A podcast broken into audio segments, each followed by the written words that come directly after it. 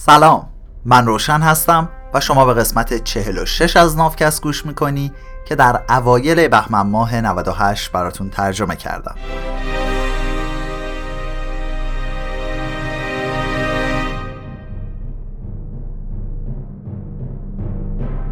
این پادکست ترجمه مستقل من از کتاب سیپینز نوشته یووال هراریه. امید ناوکست اینه که هر گونه تبعیض از دید و ذهنمون دور بشه و جاش رو به برابری بده. این قسمت نقشه های خالی. اگه یه نگاهی به روند تولید نقشه های جهان تو طول زمان بندازی، میبینی که چقدر خوب این ذهنیت مدرن اکتشاف و تسخیر رو به تصویر کشیدن. خیلی پیشتر از دوران مدرن، فرهنگ های متعددی نقشه هایی از جهان رو کشیده بودن. خب خیلی هم مشخصه که هیچ کدوم از این فرهنگ ها واقعاً کل دنیا رو نمیشناختن. هیچ کدوم از فرهنگ های آفروآسیایی از قاره آمریکا خبر نداشتن و هیچ کدوم از فرهنگ های قاره آمریکا خبری از آفروآسیا نداشت. پس می اومدن خیلی راحت جاهایی که بلد نبودن رو روی نقشه خالی میذاشتن، یا همین که تو جاهای خالی هیولاها و تخیلات عجیب غریبشون رو میکشیدن. این نقشه هایی که جای خالی توشون نبود یه حس آشنایی با کل دنیا رو به آدم منتقل میکرد. یکی از نشانه های رشد و توسعه تفکر علمی در کنار انگیزه های استعماری اروپا این بود که اروپایی‌ها تو سده های 15 و 16 شروع به کشیدن نقشه هایی از دنیا کردن که کلی جاهای خالی توشون بود. این نقشه های خالی از نظر روانشناسانه و عقیدتی یه جور خدشکنی و پیشرفت مهم و ناگهانی برای اروپایی‌ها بود. اروپایی‌ها با همچین کاری مشخصاً داشتن اقرار می‌کردن که از بیشتر جاهای دنیا بیخبرن و اطلاعی ندارن. لحظه حیاتی و نقطه عطف این ماجرا وقتی بود که کریستوف کلمب به سال 1492 از اسپانیا به سمت غرب حرکت کرد تا یه راه جدید به شرق آسیا پیدا کنه.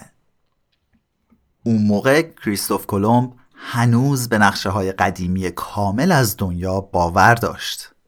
با استفاده از همین نقشه‌های قدیمی حساب کرد که ژاپن باید تو فاصله 7000 کیلومتری از غرب اسپانیا باشه. اما حقیقتش بیشتر از 20000 کیلومتر و یه قاره درسته شرق آسیا رو از اسپانیا جدا میکنه. به تاریخ 12 اکتبر 1492 حدودای ساعت 2 بعد از نصف شب تیم اکتشافی کریستوف کلمب به این قاره ناشناخته رسید. خوان رودریگز برمخو از روی دکل کشتی پینتا جزیره ای رو میبینه که ما امروز اون جزیره رو به عنوان بخشی از جزایر باهاما میشناسیم. بعدش هم داد زد که خشکی. پرانتز باز، اگه که اسم کشتی پینتا برات آشناس، واسه اینه که 10 قسمت پیش تو قسمت 36 در مورد هر سه تا کشتی کریستوف کلمب حرف زدیم. میتونی بری یه مروری بکنی. جزایر باهاما یا به انگلیسی باهاماز تو حوزه دریایی کارائیب بین ایالات متحده و کوبا قرار گرفته و یه مدتی هم جولونگاه دزدای دریایی بود که انگلیسی‌ها سرکوبشون کردن و تا زمان استقلال همچنان مستعمره بریتانیا بود. جمعیت غالبش رو کسایی تشکیل میدادن که اجدادشون بعد از ور افتادن نظام بردهداری تو انگلستان به این جزیره اومدن و ساکن شدن. یه نکته تقریباً جالب در مورد این خوان رودریگز برمخو هم اینه که کریستوف کلمب بعدن گفت من خودم شب قبلش هاله نور این جزیره رو دیده بودم و به همین بهانه هیچ پاداشی به این آقا نداد. پرانتز بسته.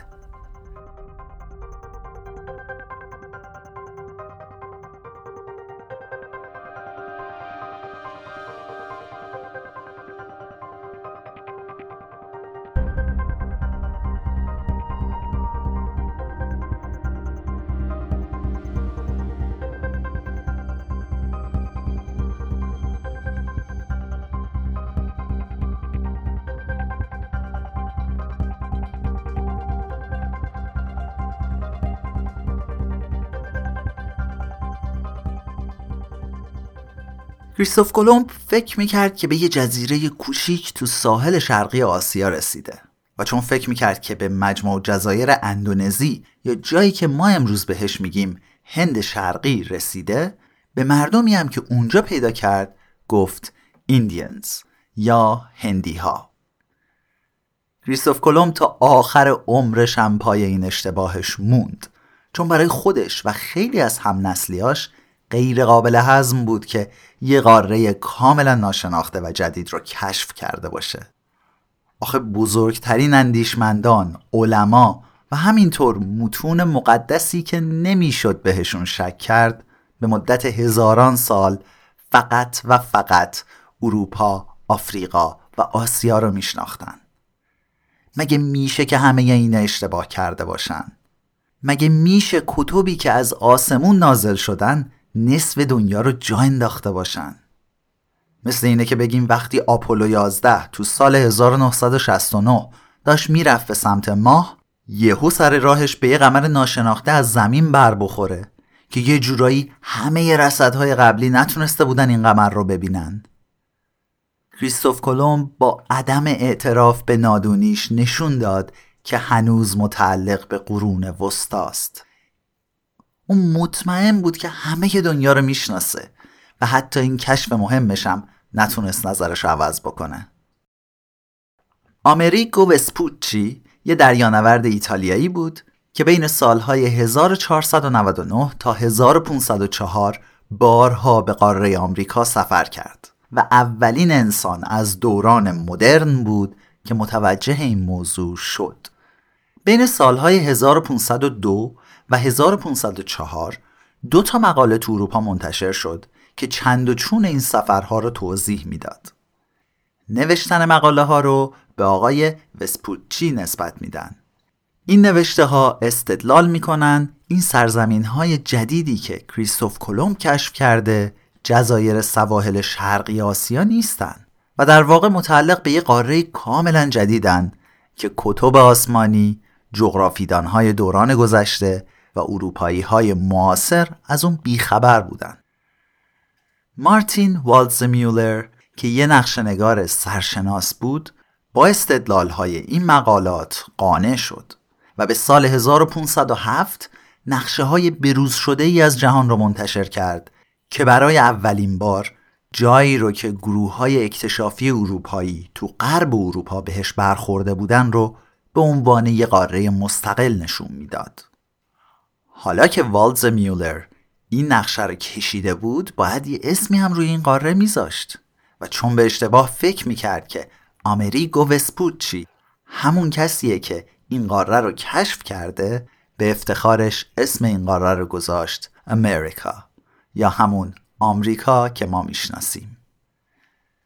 این نقشه والدزمیولر کلی طرفدار پیدا کرد و خیلی از نقشه‌نگارهای دیگه هم از روی همین نقشه کشیدن و باعث شد تا اسمی که والدزمیولر به این سرزمین‌های جدید داده همه جا پخش بشه.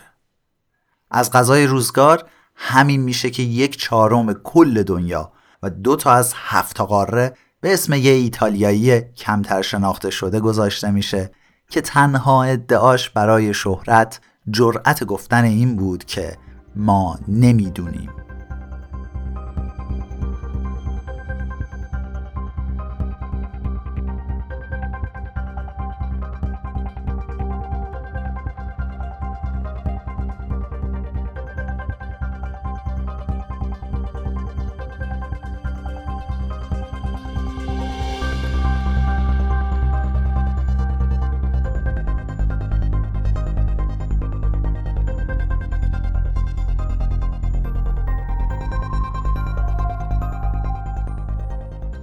کشف قاره آمریکا بنیادی ترین اتفاق این انقلاب علمی بود.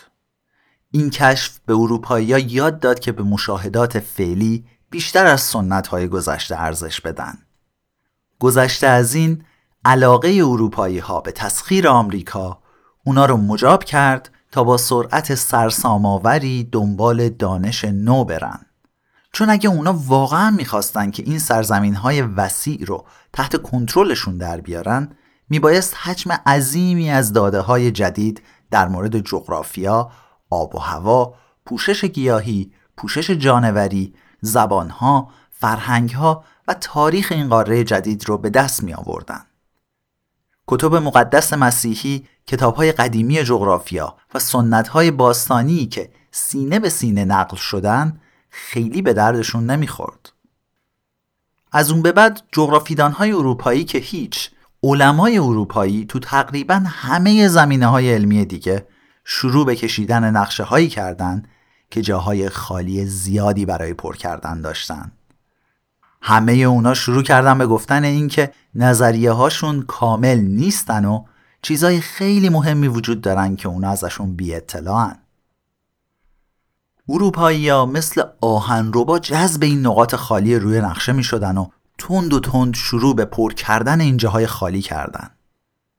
طی سده‌های 15 و 16 تیمای اکتشافی دریایی اروپایی کل آفریقا رو دور زدن، آمریکا رو کشف کردن، از عرض اقیانوس‌های آرام و هند گذشتن و شبکه‌ای از پایگاه‌ها و مستعمرات رو تو کل دنیا به وجود آوردن. اونا به معنای واقعی اولین امپراتوری‌های عالمگیر رو بنا گذاشتن و اولین شبکه تجارت جهانی رو دور دنیا کشیدن. تیم‌های اکتشافی استعماری اروپا جوری تاریخ دنیا رو زیر و رو کردن که تاریخ بشر از تاریخ یه سری فرهنگ‌ها و مردم جدا از هم تبدیل به تاریخ یه جامعه انسانی یک پارچه واحد شد. این سفرهای کشف و تسخیر که اروپایی‌ها را انداختن اونقدر برای ما آشنا هستن که معمولاً حواسمون به این نیست که این کارا چقدر خارق‌العاده بودن. قبلاً هیچ اتفاقی شبیه به این نیفتاده بود. اردوکشی و تسخیر تو همچین فواصل دوری همچین کار عادی نیست. بیشتر جوامع انسانی تو درازای تاریخ اونقدر مشغول درگیری‌های محلی و مشاجره با همسایه‌هاشون بودن که هیچ وقت فکر کشف و تسخیر سرزمین‌های دوردست رو با خودشون نمی‌کردن. بیشتر امپراتوری‌های بزرگ دامنه قدرتشون رو فقط تا همون کشورهای همسایه گسترش دادن و گستردگیشون فقط به این خاطر بود که با هر بار وسیع‌تر شدن قلمروشون سرزمین‌های همسایه‌شون هم بیشتر می‌شدن.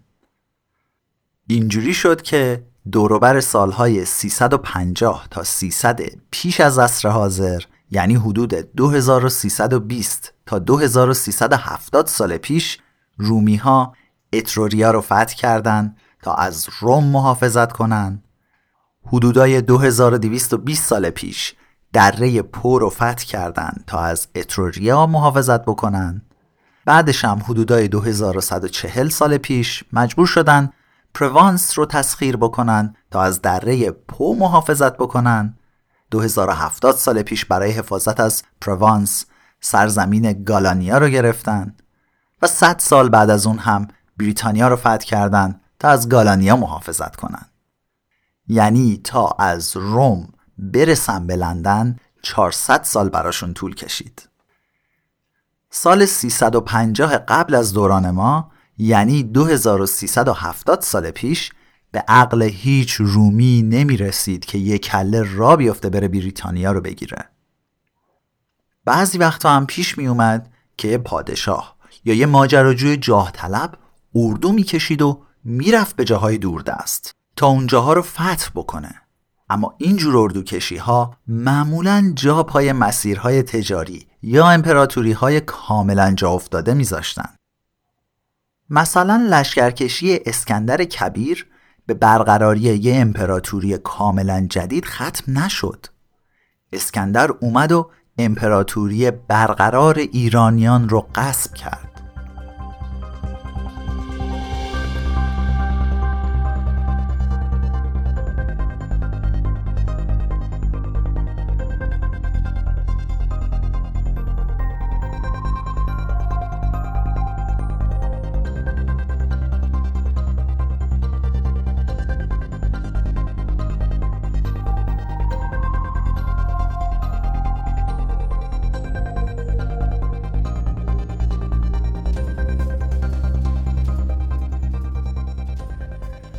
امپراتوری‌های باستانی و دریایی آتن و کارتاژ و همینطور امپراتوری دریایی ماجاپاهیت که تو قرون وسطا یعنی سده 14 بیشتر بخشای اندونزی رو تحت سلطه داشت، از شبیه‌ترین نمونه‌های پیشین به امپراتوری‌های مدرن اروپایی هستند.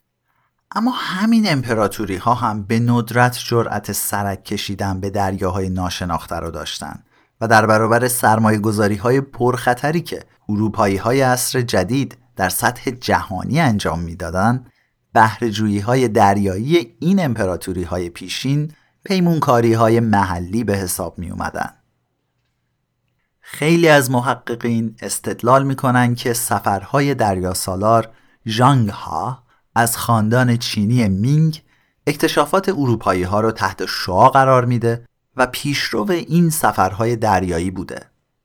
ژانگ ها بین سالهای 1405 و 1433 7 ناوگان دریایی بسیار بزرگ رو از چین به نقاط دوردستی از اقیانوس هند فرستاد. بزرگترین این ناوگان‌ها شامل 300 کشتی و حامل نزدیک به 30,000 نفر بود.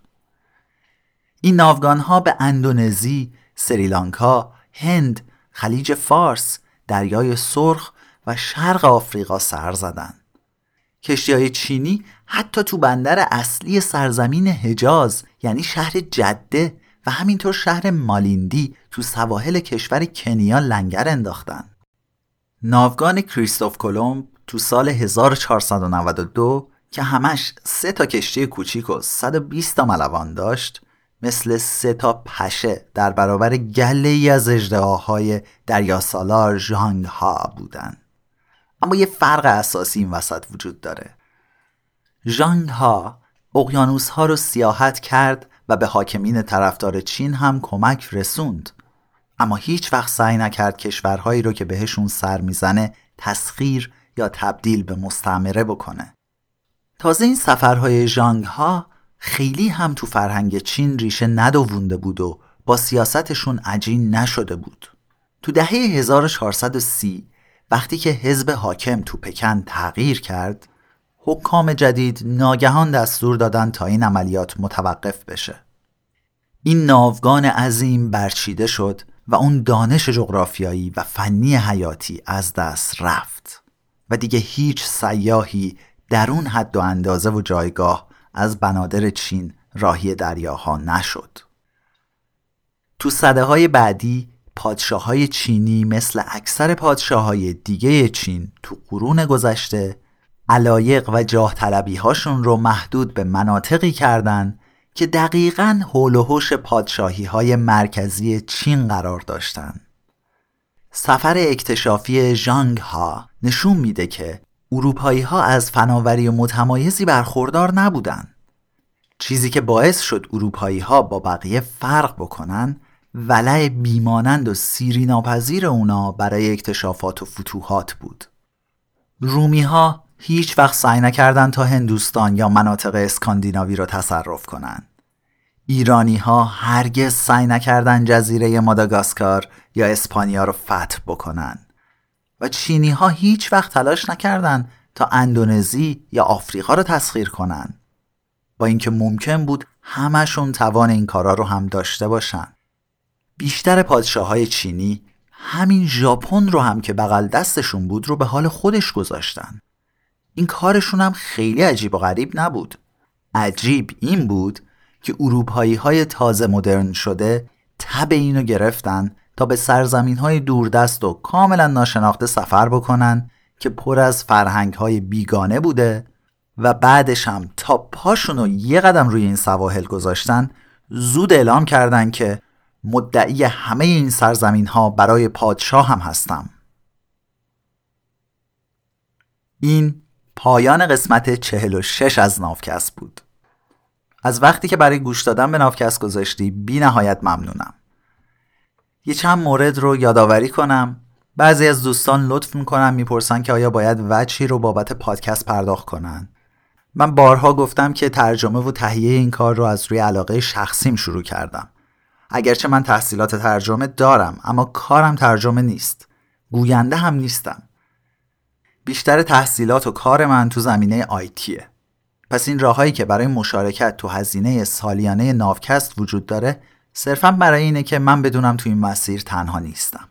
ممنونم از تویی که بقیه رو هم به شنیدن ناوکست تشویق میکنی. به صفحه اینستاگرام ناوکست هم سر بزن و لطفت رو از اون یکی پادکست ما یعنی واوکست هم دریغ نکن که من اونجا از داستان بعضی کلمات میگم که هر روز باهاشون سر و کار داریم. ببین نشده که واوکست رو با تناوب مشخص ادامه بدم، ولی خب تا همینجا 4 قسمت منتشر شده که میتونی همون جایی که به بقیه پادکست ها گوش میدی بشنویش. ناوکست رو من روشن به همراه کریشنا به گوش تو میرسونم و تا به زودی.